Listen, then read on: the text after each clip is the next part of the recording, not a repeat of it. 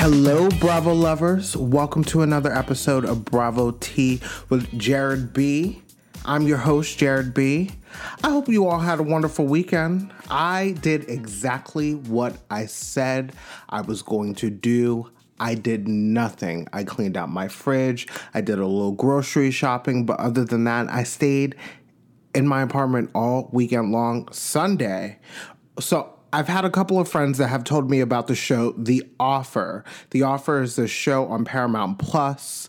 It is about the making of The Godfather. Now, don't throw tomatoes at me. I've never seen The Godfather. I know. I'm ashamed. However, I watched The Offer this I think all 10 episodes on Sunday. I loved it that much. It was so good. And so I rented for a month on Amazon Prime, Amazon Video. I don't know what it's called.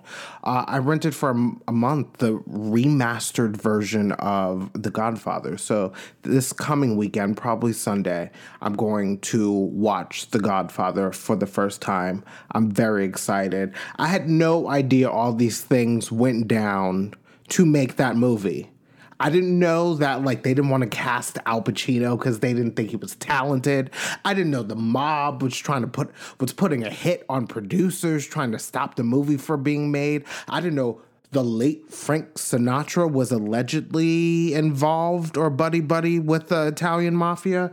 There's so much I did not know. If you have not seen The Offer on Paramount Plus, watch it. Please watch it. Um, I also want to say Friday was a very exciting day. So I have a regular daytime nine to five job. Um, and so when I'm working at my job, I'm sitting at my desk and I listen to either music or podcasts. So on Friday, I'm listening to one of my favorite podcasts, Brav Bros. They started about a year ago. Um, Shooter and Steele, they are the host. If you have not listened to Brav Bros, check them out. Um, they're honest, they're candid, they don't give a rip about what you think about their opinions. They're true to themselves. They are hilarious. Many times I'm at my desk laughing at what they're saying, interrupting my coworkers because my office is very quiet. All you hear is like keyboard typing pretty much the whole time. So I have to listen to something while I'm working. Otherwise, I will go nuts from the silence and the keyboard typing. So I'm listening to Brav Bros. And I have to admit, I slide in their DMs quite often. Maybe I'm a little thirsty, but I would say I am hungry because, you know, I started a podcast and I want this to succeed. So, like, I might be a little thirsty on social media. I'm sorry. Don't hate me. I'm passionate about this. So I'm listening to the Brav Bros and they mentioned my name. Um, you know, I offered some of my commentary and opinion to them about the dynamics that currently exist on the Real Housewives of Atlanta between Marlo, Kenya, and Kandi. And you know, they're new to Real Housewives of Atlanta. They don't have the backlog of the past what 13 seasons like some of their listeners would like them to, but what I appreciate, I like the fact that they're new to Atlanta because they're not jaded. You know, they're not nasty about Atlanta. They're not the ones out there saying, like some of the fans, oh, I want the old Atlanta back. Because the truth of the matter is, we're never going to get the old Real Housewives of Atlanta back. We're just never. They can try to revamp the cast as much as they can, but we're never going to get the old Atlanta back. So I'm happy to provide some of my knowledge and opinions to the Brav Bros because I want them to succeed, and they are succeeding. Excuse me. So yeah, they mentioned me on their podcast. I was in shock. I gasped at my job, and one of my coworkers, Kelsey, was like, "Did someone die?" And I was like, "No, the Brav Bros mentioned me." So shout out to the Brav Bros. Uh, much props. I have so much respect over what you guys have built with your podcast over the last year. Um, and it inspired me to create my own podcast. And here I am today. So let me stop talking. Let's get into some Bravo news.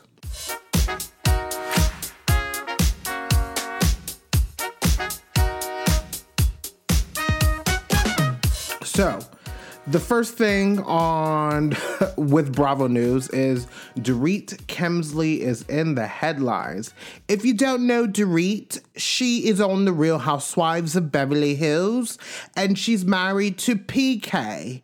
Um, I did that accent because Dorit is from Connecticut, but she talks with a British accent. But I will have to say, over the last two seasons, that accent has has gone down a bit. So, like, was this accent a caricature, Dorit Kemsley? But according to Radar Online, Real Housewives of Beverly Hills star Dorit Kemsley has been dragged to court by a private nurse who claims that reality star stiffed her after she helped her recover from a plastic surgery procedure, RadarOnline.com has learned. According to the court documents obtained by Radar Online, earlier this year, Dorit was sued by a woman named Natalie Vanderstay, no relation to a Vanderpump Natalie Vanderstay. The suit demanded the Bravo star pay $8,600 in damages. Natalie said, I am a private duty nurse and I provided medical services for Dorit. Dorit had plastic surgery and hired my services for the day and overnight care to monitor and assess her pain, administration of me- medicines and treatments as directed per her physician's orders, as well as address all her medical needs and concerns. The nurse said I submitted an invoice to Dorit after my services were completed and Dorit has refused to pay me. Natalie, who claimed to have worked for Dorit from November 16, 2022 to November 20th, 2022, said she calculated the money owed to her by the hours I worked at my hourly, hourly rate of $100. I worked 86 hours at $100 an hour, which totals 8600 in April, a hearing was held where Natalie appeared, but Dorit was not present. The nurse said the reality star was served with legal papers despite her non non appearance. After the hearing, the judge ordered Dorit to pay Natalie a total of $8,675. Now the nurse has demanded Dorit appear in court with her financial records to help her figure out how to collect on the debt. Now, as Radar Online has previously reported, as we have seen in the blogs, Dorit's husband PK has had a long history of legal trouble, as first they reported last year when PK settled a years old debt with the Las Vegas casino, the Bellagio, for an amount of $2.27 million. Dorit, Dorit's husband has been working to pay off a $3.6 million casino marker for nearly a decade. So, you know, there has been rumors of the Kemsleys and their inability to pay their bills on time. One thing I don't understand is why don't these housewives pay their bills? They should know at this point in the game that that if you don't pay your bills, if you don't pay your taxes, if you don't pay your mortgage, you will be called out on social media. We will see it in the blogs. It will be on Radar Online. It will be on page six. Everyone will be talking about it. You will be trending on Twitter. Housewives, pay your bills because we will hear about it. Oh, Lord have mercy. So let's get to the next thing and Bravo News. This is according to People magazine. Um, unfortunately, Real Housewives of Potomac alum Monique Samuels and her husband Chris Samuels. Uh, it's confirmed to People magazine that they are splitting up after 10 years of marriage. Monique Samuels has filed a filed to legally end her marriage to Chris Samuels. The Montgomery County Family Court confirmed to People on Tuesday that the Real Housewives of Potomac alum has officially filed for divorce from the former NFL player. Though Monique has filed a petition to seal the documents, the docket shows that she filed a complaint for absolute divorce on April 14th and then filed an amended complaint for absolute divorce on June 15th. The former couple divorce, the former couple's divorce has yet to be finalized. However, Monique and Chris have scheduled a hearing for Wednesday. Um, people confirmed in October 2022 that Monique and Chris had called it quits after 10 years of marriage. Um, I remember this. Um, if anyone remembers at BravoCon last year, um, what's her face?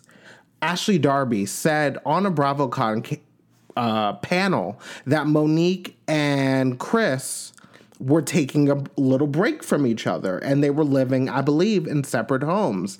Then, like 24 hours later, Monique and Chris were on YouTube, Instagram, something like that. Maybe did an Instagram live and they were denying the reports that they have broken up, that they are together, even though like they were bickering a little in that Instagram live. So, you know, the writing was kind of on the wall.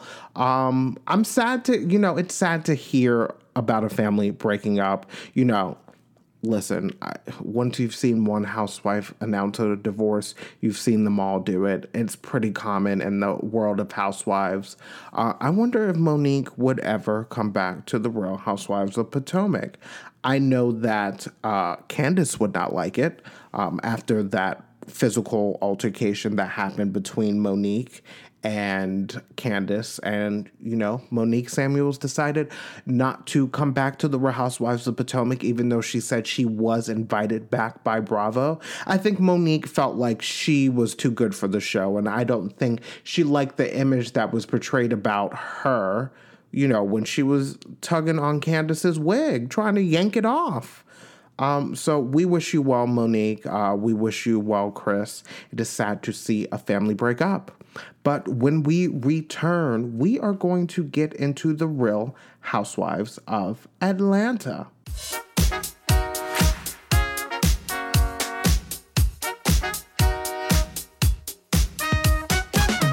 So now we have The Real Housewives of Atlanta.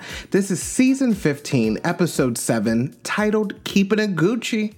So we start off with lunch with Drew and this music video director. This scene was hilarious to me because Drew did not realize that that music video director was clocking her left and right, and she did not even know it. Uh, so Drew mentions the fact that they first met and she had already done the movie Step Up. If you don't know, Step Up is that movie that used to repeat on ABC Family like every weekend. It came out 17 years ago, and Drew mentions the movie Step Up, and the music video producer is like, What's Step Up? And Drew's like, Well, I, you know, there's several Step Ups, you know, like how there were st- several Bring It Ons. You know, I guess Gabrielle Union would say I was in the first one. Kirsten Dunst would say I was in the first one, not the second or third or fourth. And so Drew Sidora is like, Well, I was in the first Step Up, not all you know, the many iterations. But Drew, he still would not know what Step Up is. And also, this movie came out 17 years ago, almost 20 years ago. Um, also, if you did not know, Drew Sidora was in the movie White Chicks. Drew Sidora played the best friend of Marlon Wayans' wife. If you happen to watch White Chicks, you know, coming up anytime soon, uh, check out Drew Sidora.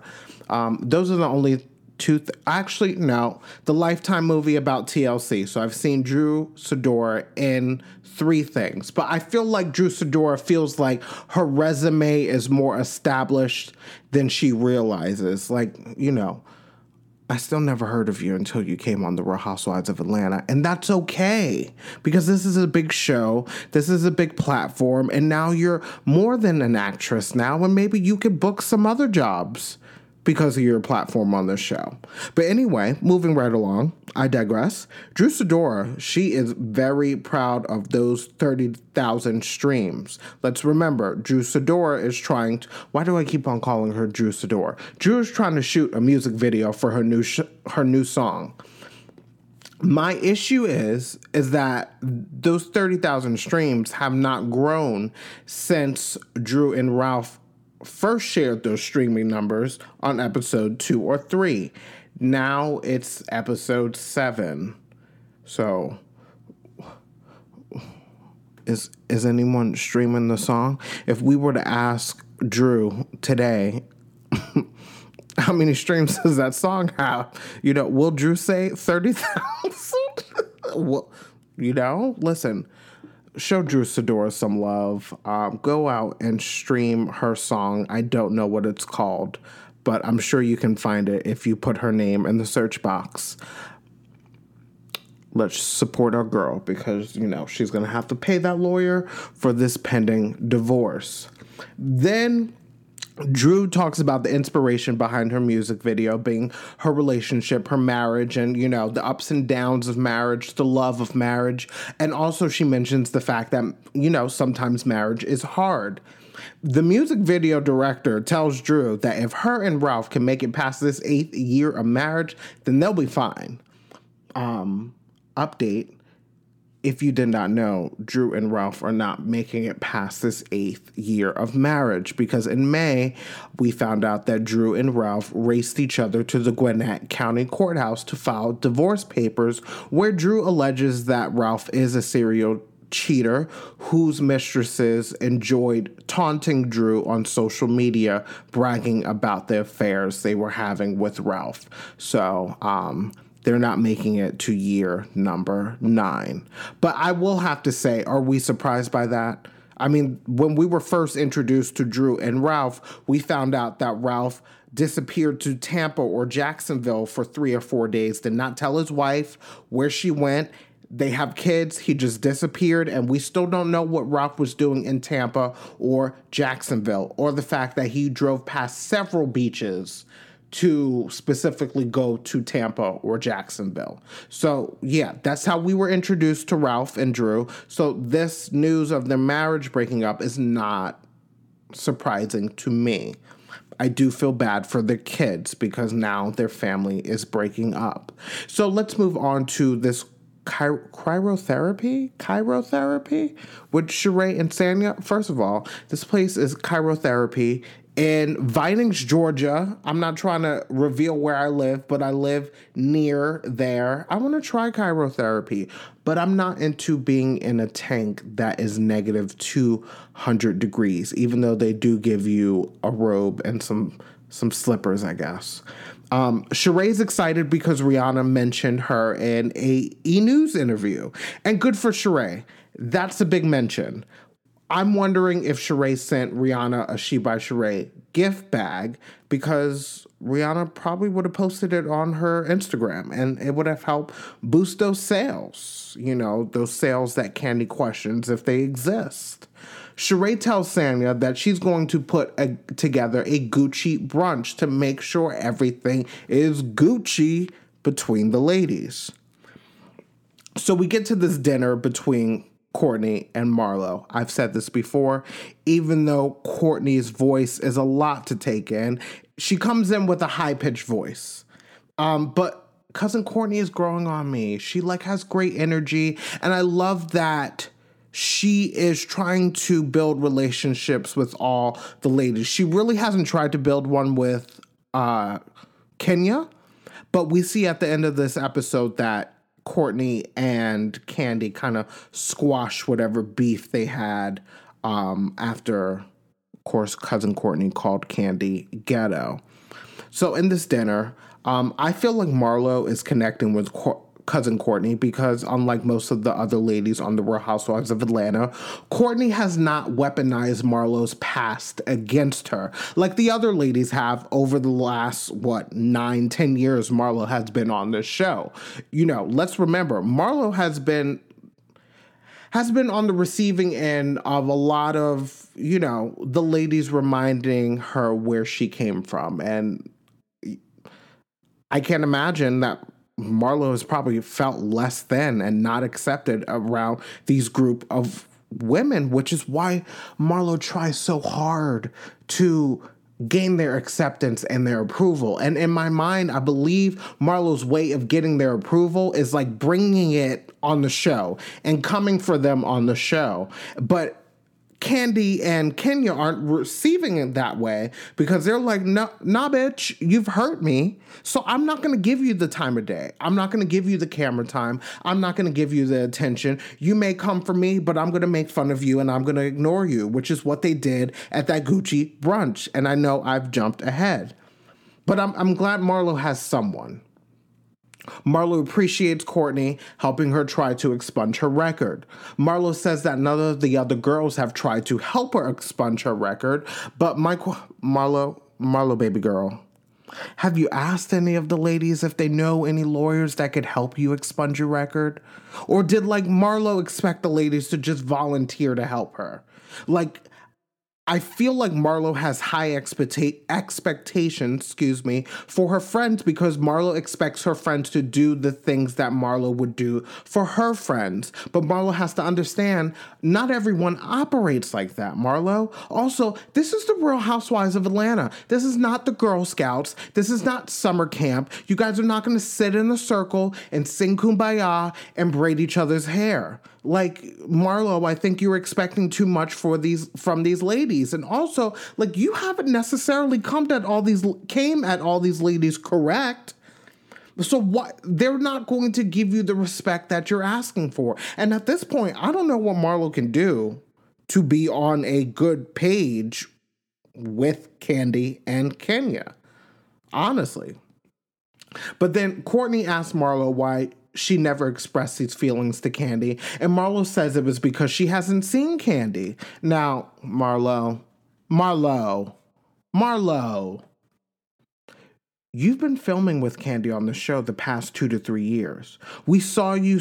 We saw you tell Kandi about the murder of your nephew. You had plenty of opportunities to tell Kandi how you didn't feel like Kandi showed up for you when you lost your nephew but you waited two years later to bring this up as a way to also mention the fact that you don't feel like Kandi shares enough of her personal life on the show. So again, I do feel like Marlo's using the death of her nephew to call out Kandi and kind of break the fourth wall and kind of let us the viewers the viewers know that Kandi's not keeping it real like I'm keeping it real.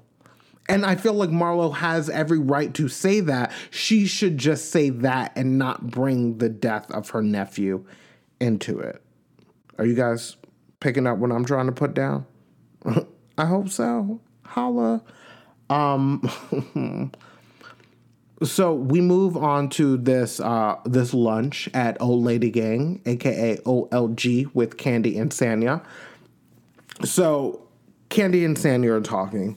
Kandi feels like Sanya rides the fence, and I'm going to say I do believe that Sanya does try to play Switzerland. Sanya does try to play the mediator, but if you're going to play the mediator, Sanya, if you're going to play the mediator of the group, then you better be ready to hold everyone accountable. And one thing that Sanya is not mediating well at is holding Marlo accountable when she goes off the rails, when she can't kind of stay focused on what the issue at hand is and then kind of goes off the rails. You know, I'm going to suggest that Sanya, you know, take a back a back seat, fall back Sanya and just let Marlo and Kenya try to work, not Marlo and Kenya, Marlo and Kandi. Well, Marlo and Kenya have something to work out too. Uh, Kandi points out a pattern of Marlo doing or saying certain things, and then Marlo saying, you know, she didn't mean it like that. Kandi opens up about the fact that she's not a sentimental kind of friend. Kandi shares that her brother died when she was 15 years old. I have to say, I can't imagine the armor 15 year old Kandi felt like she needed to put on herself to protect herself from that childhood trauma. And what's also clear to me is the type of friend that Marlo needs is not what Kandi can give. I believe that if these two can move forward, now Marlo knows what her expectations should be when it comes to a possible friendship with Kandi. But again, Kandi is not Kandi is paying Marlo dust. Kandi does not have time for Marlo. Kandi wants nothing to do with Marlo, which brings into this question what happens to this? Like, I'm curious what's going to happen over the course of the season and what's going to happen at this reunion. Because the thing is, Atlanta is the type of city where these girls need to have genuine friendships. And right now, to me, as a longtime Real Housewives of Atlanta viewer, there are not genuine friendships in this group of friends. I feel like the only two people who are legitimate friends or are Kandi and Kenya. Drew and uh Drew and Sheree don't hang out like that. Drew and Marlo don't hang out like that.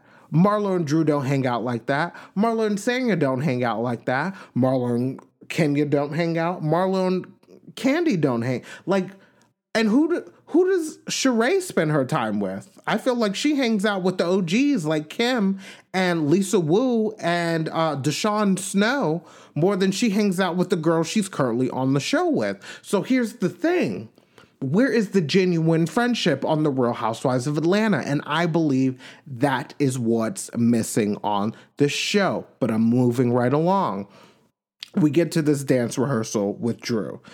Drew is in the music studio, the dance studio, excuse me, uh, practicing her moves for her music video. I have to say, Drew Drew's moving well. Uh, the dance moves are moving. She's moving that body.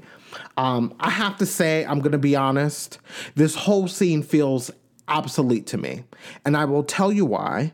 Because we know now that Drew and Ralph are getting a divorce. So I feel like we already know how the stories is the story's gonna end. So it kind of doesn't even feel real to me. And I'm not saying that I think this is fake. I'm not saying that I think they're being fake, but I'm saying that I don't know what's real. Let's remember Drew accused Ralph in her divorce filing, saying that Ralph is a serial chiller, cheater whose mistresses would let, who would reach out to her on Instagram and taunt her about his affairs. So, in this moment, am I really supposed to believe that they're in love with each other? That they're hot for each other? How am I supposed to feel about this? Because I feel absolutely nothing from this. I'm sorry. So we move to the Gucci brunch. The ladies arrive donned in Gucci labels. Um, pretty much everyone has arrived, with Kenya and Marlo still left to arrive. And Sheree lets the group know that she wants everyone to be able to have fun again. Sorry, I'm about to take a sip of water because my mouth is getting dry. So Drew says something that I've pointed out before. Drew says that Marlo needs a hug. She needs attention. She needs some love.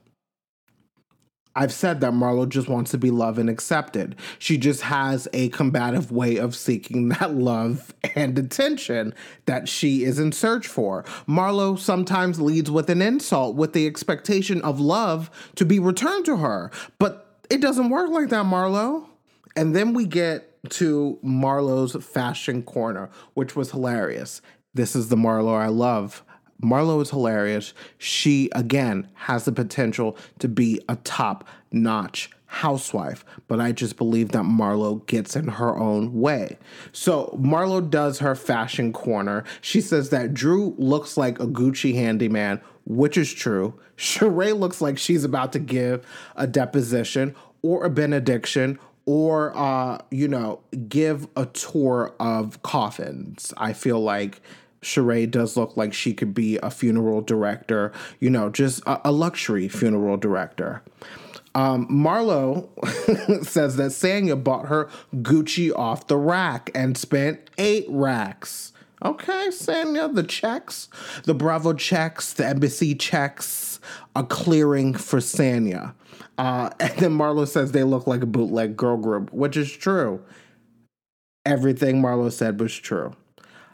So I also have to point out that these ladies go to great restaurants.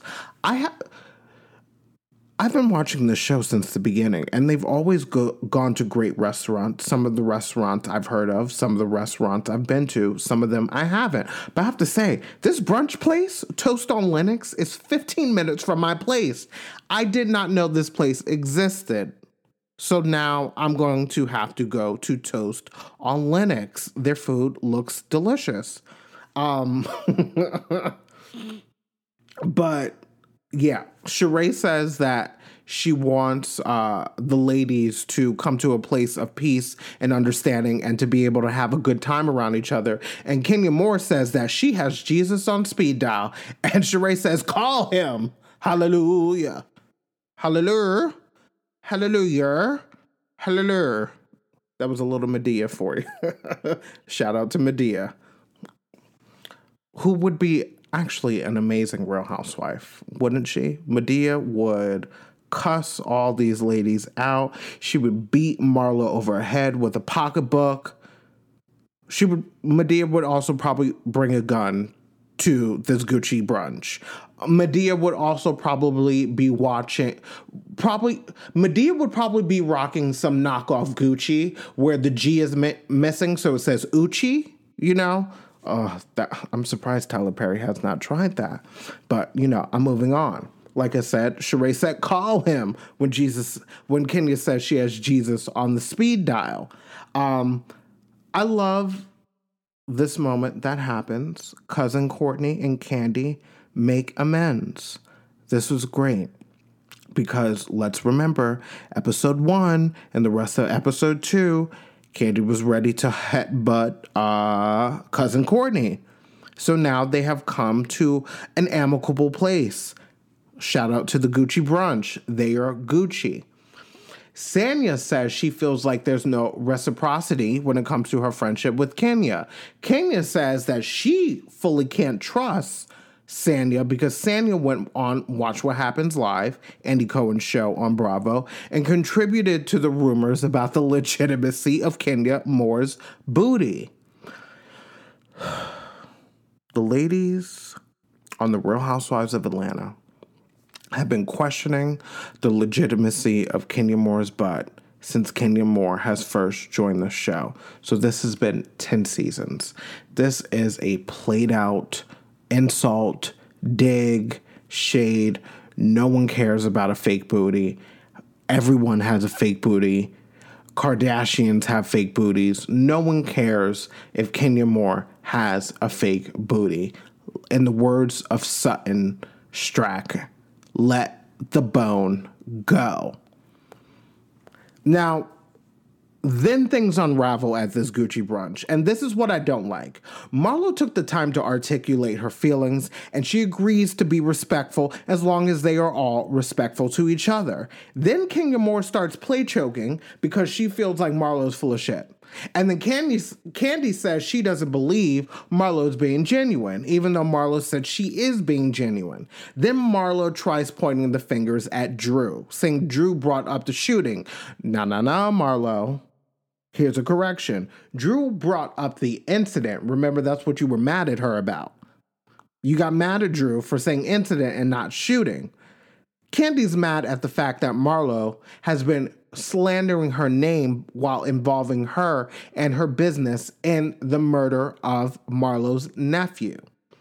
That's what Candy is mad about. But I respect the fact that Marlo took the high road and she walked away all while Kenya is calling her a bottom rung bitch. Now, I have to be honest, I learn a lot of things from these housewife shows. I learn a lot of terms and phrases that I've never heard before. I have never heard of a bottom rung bitch. So, you know where I went. I went to urbandictionary.com because you are not going to find bottom rung bitch um, in Merriam Webster. So, I could not find bottom rung bitch, but I did find a bottom bitch. And according to the Urban Dictionary, a bottom bitch, a bottom girl, a bottom woman sits atop the hierarchy of prostitutes working for a particular pimp. A bottom girl is usually the prostitute who has been with the pimp the longest and consistently makes the most money. So Kenya Moore was basically calling Marlo the queen of the hookers, Queen Ho. Then Kenya says the bitch sold her pussy for a bag. What kind of bag? Like, is this a Gucci bag? Is this a Hermes bag? A Chanel bag? A Dior bag? Like, do does Kenya know what she show what she sold the cookie for? What kind of bag? But I have to say that I'm glad Sheree did not let Marlo leave. Marlo and Sheree come back inside after having, you know, a mini a mini powwow, a, a, a little heart to heart Marlo expressed her, you know, Marlo is better at expressing her feelings about Kandi to other people than she is to Kandi herself. When when Marlo gets in the co- company of Kandi, she she can't get it together. She cannot say what she needs to say. But then like when Marlo's at dinner with Courtney or talking with Sheree outside or, you know, talking to cousin Courtney in a hotel lobby or talking to Marlo talking to her friends, you know, at that dinner like two or three episodes ago. Marlo has done a great job of explaining her problem with Kandi to everyone but Kandi. So then Sanya tries to jump in, but Kandi's like, girl, you are not Olivia Pope. Back up fall back, have several seats. And I believe Sanya said this one out. You don't you don't have to jump in everywhere. You're trying to play the mediator, you failed. Let go, let God, and let's hope that Marlon Kandi can hash this out. So Marlo calls Kandi selfish and calls Kandi a spoiled and privileged girl. You know, all roads lead back to money, unfortunately, with Marlo. I, you know, Marlo feels like Kandi is an ATM who's just gonna like open up her bank account and like just do whatever for Marlo that she feels like is necessary. I'm like, Marlo, you know, which is why all these ladies kind of like call her a prostitute and a whore and a hooker because like it seems like all roads lead back to money with Marlo. And I'm not, I don't, listen, I don't know Marlo. I don't know her past. There have been a lot of word on the street about Marlo and the men that he, she has been with.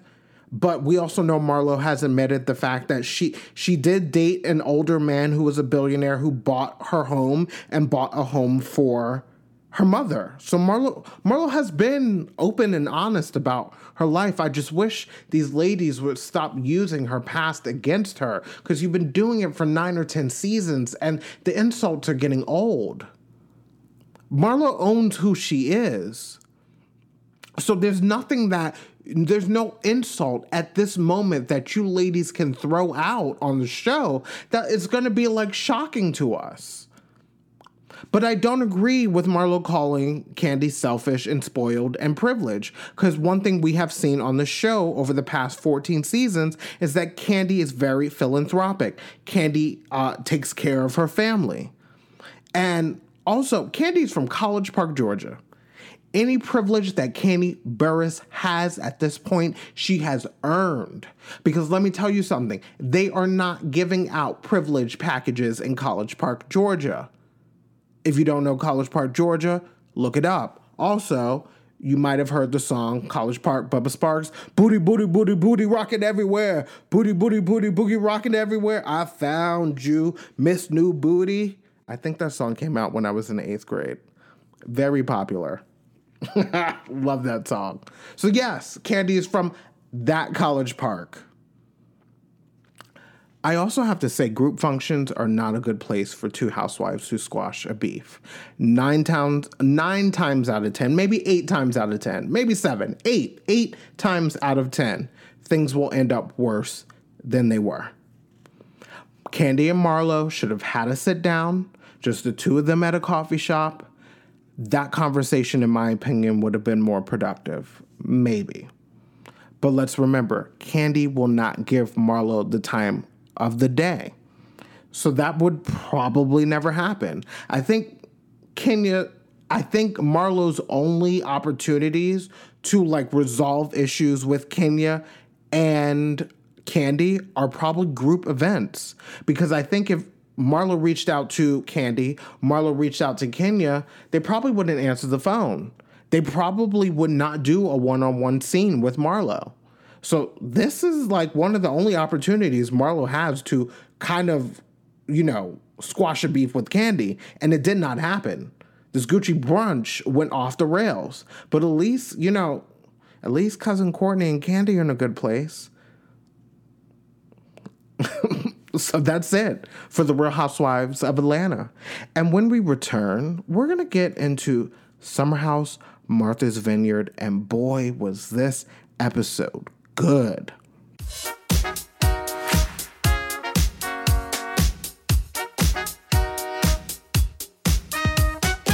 So now we have Summer House Martha's Vineyard, which has been such a gem.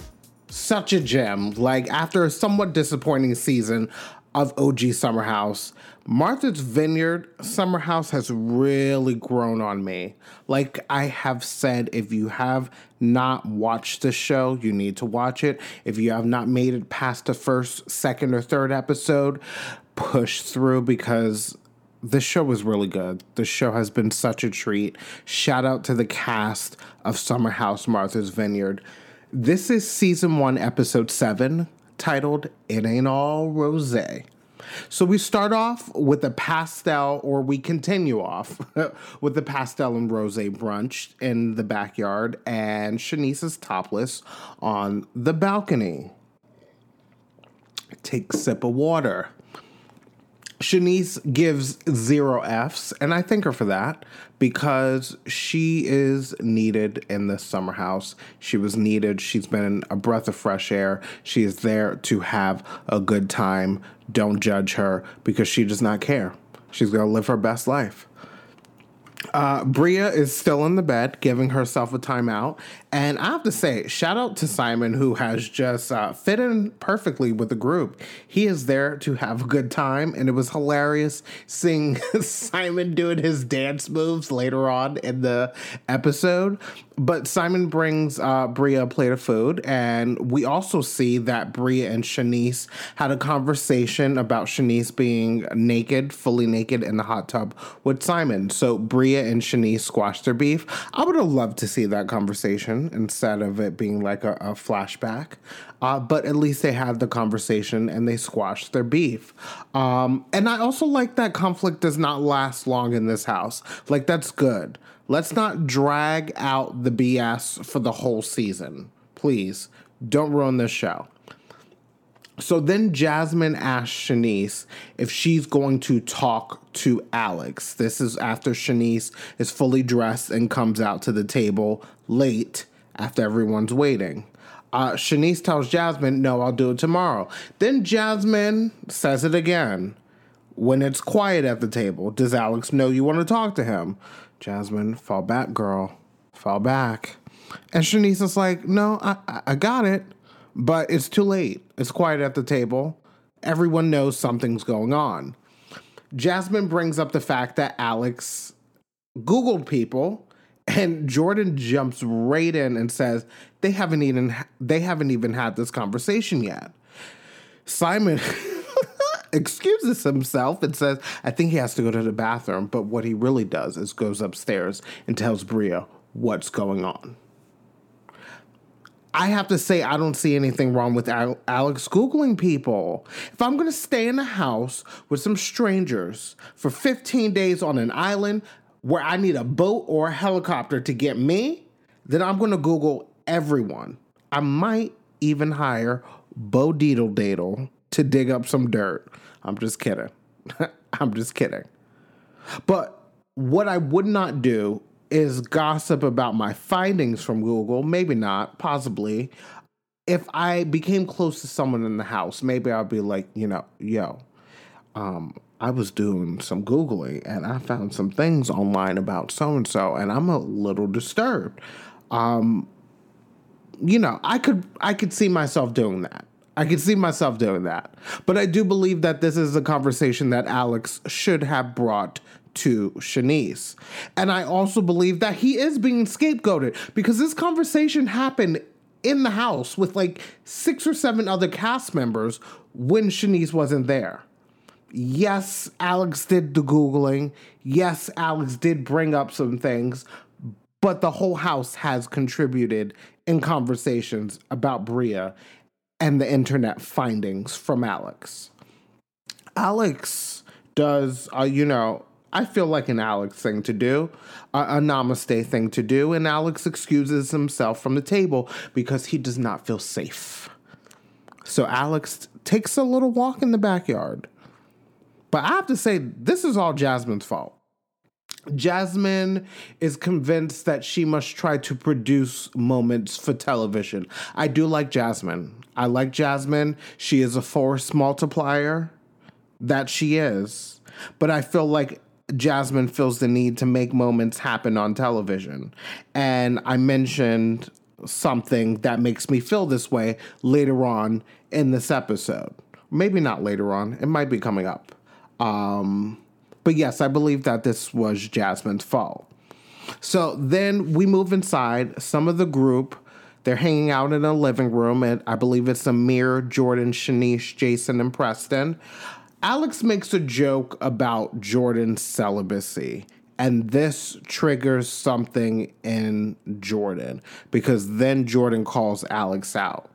Jordan's like, Alex, I don't come for your veganism. I don't come for your namasteism. I don't come for your Buddhism, even though Alex is not Buddhist. But like, I don't come for you. Why do you feel the need to come for me and nitpick everything about me? Jordan tells Alex that he has sexualized her more than once in the house. This is true because we have seen Bravo shows the receipts. Then Jordan says, You can look at him, Amir, but I'm talking to you, Alex. Oh, Jordan's not afraid to call it out. And Alex did give Amir a look like, uh, What the fuck is going on? When Jordan started calling him out, we all saw that look. They showed it. Then Jordan tells Amir that he too has sexualized her. And Jordan asks Alex to say what he told her outside. Now, Alex said it in a much different way at this moment than he did outside to Jordan, because outside to Jordan, Alex said basically all the guys were like calling dibs on everyone. And in the house, when Jordan was calling out Alex, Alex is like, Well, Amir expressed interest in Jordan, and he said that he was interested in pursuing those interests. Nah, bro. Nah, bro. That, that's not how you said it. that's not how you said it outside, but I'm going to let this one pass. I'm going to let it pass. Then Jordan gets emotional because what I surmise from what she expressed in this moment is that Jordan wants to be seen as more than just a pretty face, more than just a pretty body, more than just a sexual being. She doesn't want the fact that she's posed in Playboy to result in people, especially men, assuming that that is who she is as a person. I have to say, I love Jordan. I love Jordan. I've said this during my recaps of Summer House Martha's Vineyard, Jordan is she gives housewife vibes. And I could see Jordan in the next four, three, four years as a future Real Housewives of New York with this current upcoming cast. I can see it. I can see it. I just need you to imagine it. again, I love Jordan. She's open, she's honest, she gives you raw emotion, and it doesn't come off as performative. Because I felt her in this moment. Jordan has every right to not want to be sexualized. And I'm not trying to excuse the behavior of men. I'm not trying to mansplain, but being honest, most men don't even realize they're doing it. They're so used to it you see a pretty woman and you can't help yourself, kind of, no matter what age you are. And again, I'm not trying to excuse the behavior of men. I understand where Jordan's coming from because, yes, Jordan is beautiful, but she's also a human being. And she's not just a body for man's sexual desire. But I also have to shout out Alex for staying in the room for not turning around and trying to make Jordan seem like the bad person. He did not try to gaslight her. But our boy Amir, he needed to step outside and have a moment because he was in his feelings. He had to call his friend back at home because he didn't like being called out in front of the house. I feel Amir in that, but you know, like it was discussed later, this wasn't really all about Alex and Amir. The emotions that Jordan gave is probably a call. it's probably a culmination of experiences that she has had her whole life that she has never spoken on, that she has never shared, that she has never let herself be vulnerable about. And it just so happens that Alex and Amir bear the brunt of that pain. But Amir and Alex handled it with the best of their ability. And I appreciate that this group, like member some in this group, like they understand about themselves that they maybe need to step away and have a moment, take a breather before they walk back into a situation and handle it. I respect that. You don't see that enough on the Real Housewives of Atlanta or many of the other Real Housewives. But this is also Summer House, and that's the Real Housewives. So again, I appreciate Alex for not turning this around on Jordan. Amir mentions the fact that because of his pursuit of Jordan, because it didn't yield results, that he doesn't feel like he's enough. Amir, you are enough. You are man enough. But I need you to know that how you measure whether you're man enough shouldn't be based on whether you can pull whichever girl that you pursue. That is ego.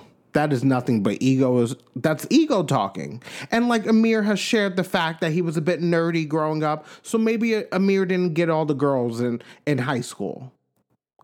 And so now, like, Amir is out here in these streets. You know, he's fit, he's good looking, and he's getting all the girls. And so maybe like the high school him, the teenage him shows up when Jordan does not reciprocate the feelings that he's giving Jordan. Teenage Amir shows up and he sees it as rejection and he sees it as he's not enough. Amir, you can't let whether a woman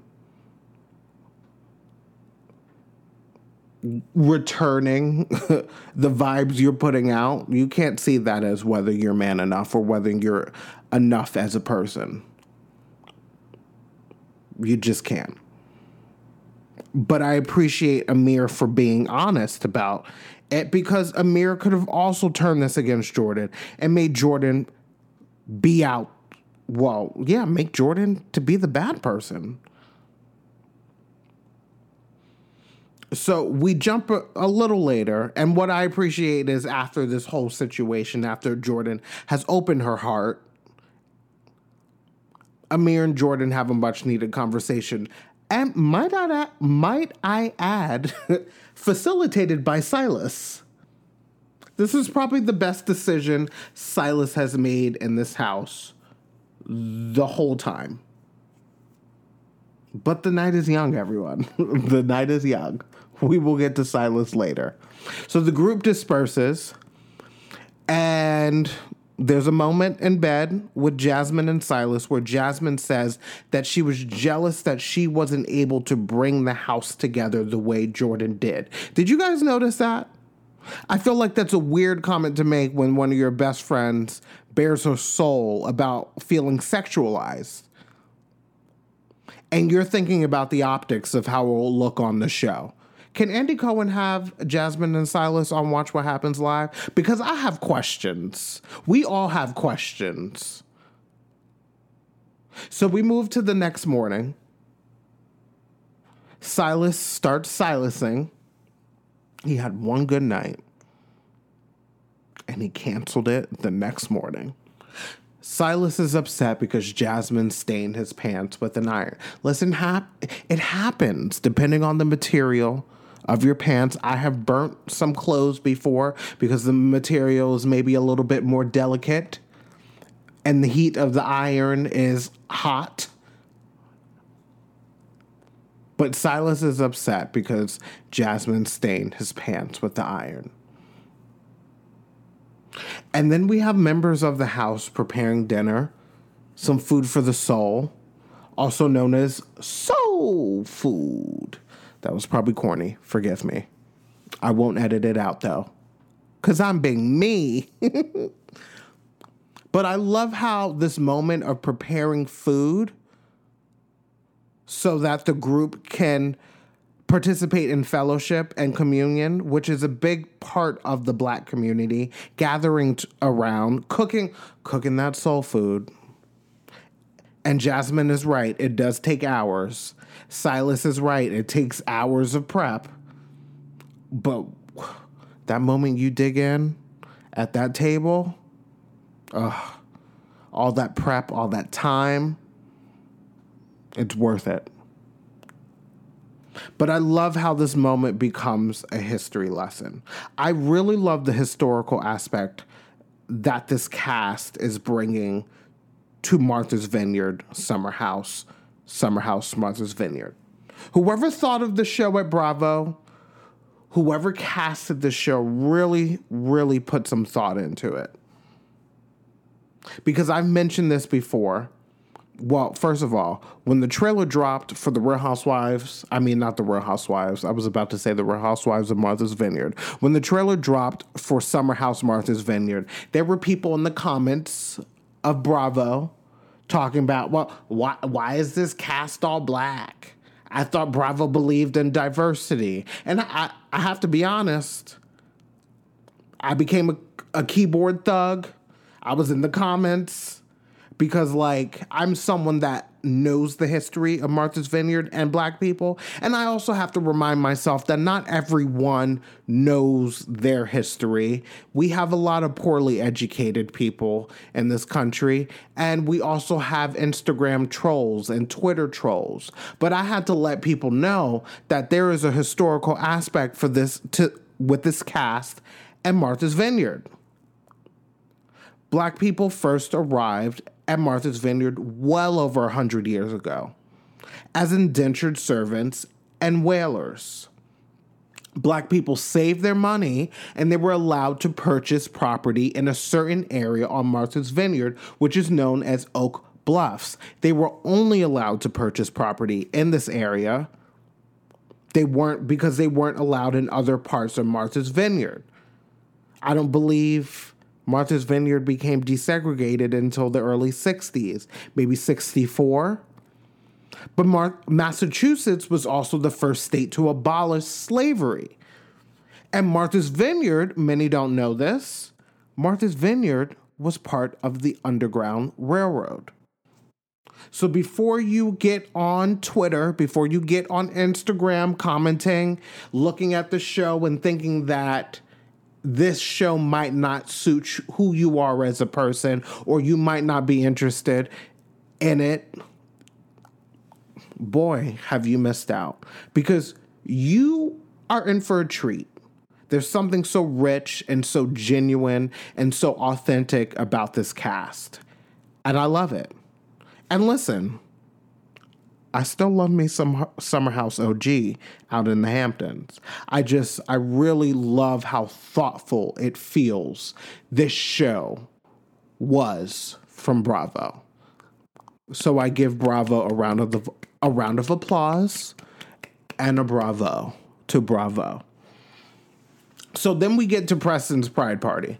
And Preston says the straight guys in the house have to come up with a dance routine. And I would I have to say, for three minutes to come up with a dance routine, this dance routine was okay. But listen, Simon is living his best life in this house. Simon is front and center, giving his best Backstreet Boy slash NSYNC moves. You know, looking like a white Rick Ross. Huh? Maybach music. Shout out to Ricky Rose. And I have to say, Amir loves him some stripper moves. That's his signature. Was Amir a stripper? Because he's a little too good at that. He's done it twice now on this show, which means that probably when he's with a girl, he pulls out these moves as well. I'm just calling it out as I see it. And I have to say, as an honor, as an honorary judge, I would like to say that this dance routine lacked rhythm and cohesion, but I give them an A for effort. Now, after such a great night, this episode was really a roller coaster, but it it has smoothed out and is ending well. After such a great night with Preston's pride party, right before bed, Silas starts silasing again and decides to circle back to the fact that Jasmine, I guess, burnt his pants, blemished his pants with an iron. And I, am going to be honest, it defeats the perfect purpose to go in on Silas anymore. Because I've criticized him on this podcast, I've criticized him on social media. There's nothing more to say about Silas when he starts silasing. All I can say is my hope for Silas is that I hope that he sees himself on this show and decides to grow as a person, decides to grow as a man, and decides to grow as a husband. That's my hope for Silas Cooper because I like Jasmine. And if this show comes back for a season two, which I hope it better, bravo.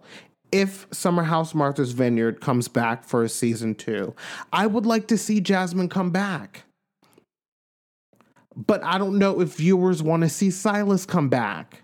And I don't know if Jasmine's going to come back if her husband doesn't come back. I don't know Silas, I don't know if he's going to be okay with just like visiting Jasmine on the weekends, you know, because he's not a main part of this cast. So this is why my hope is that Silas sees himself holds himself accountable and changes his behavior, which is why we need a reunion. And I need Andy Cohen to have Jasmine and Silas on Watch What Happens Live because I can only imagine the shady questions, not only from Andy, but from the audience, from the viewers. And bravo, I need a Summer House Martha's Vineyard reunion. Sorry, because we already have the show.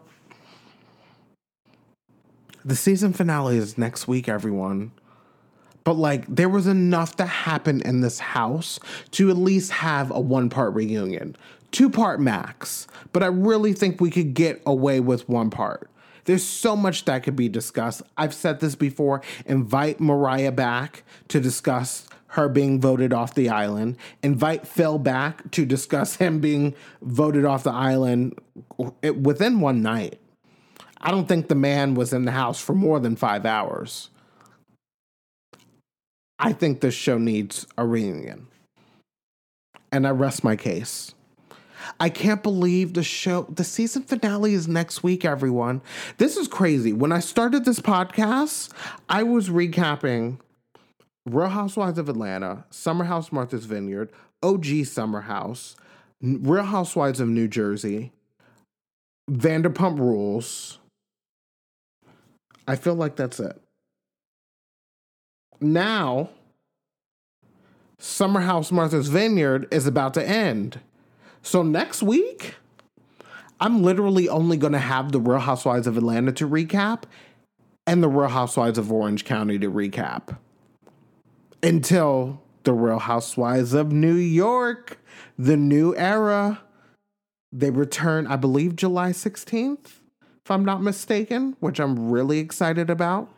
But yeah, things are about to change with the podcast because I only have two shows to talk about right now. Even though I am watch. Okay, first of all, let me say I know I'm ranting right now. I'm I'm rambling. If you are not watching Below Deck Sailing Yacht, this is a fantastic season. There was a love triangle happening between Daisy and um and uh Colin and oh my gosh, what and Gary. Daisy, Colin, and Gary. There's a love triangle happening, and the season is fantastic.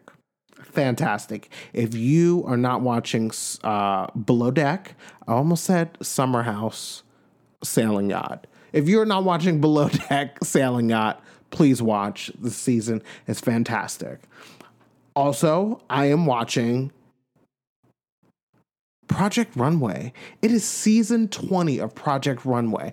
I remember watching Project Runway when it first premiered. I believe it's like 2006, 2007. I think it was a, a freshman in high school. And now it's Project Runway All Stars, and they brought back so many OGs, and I remember just about every one of them.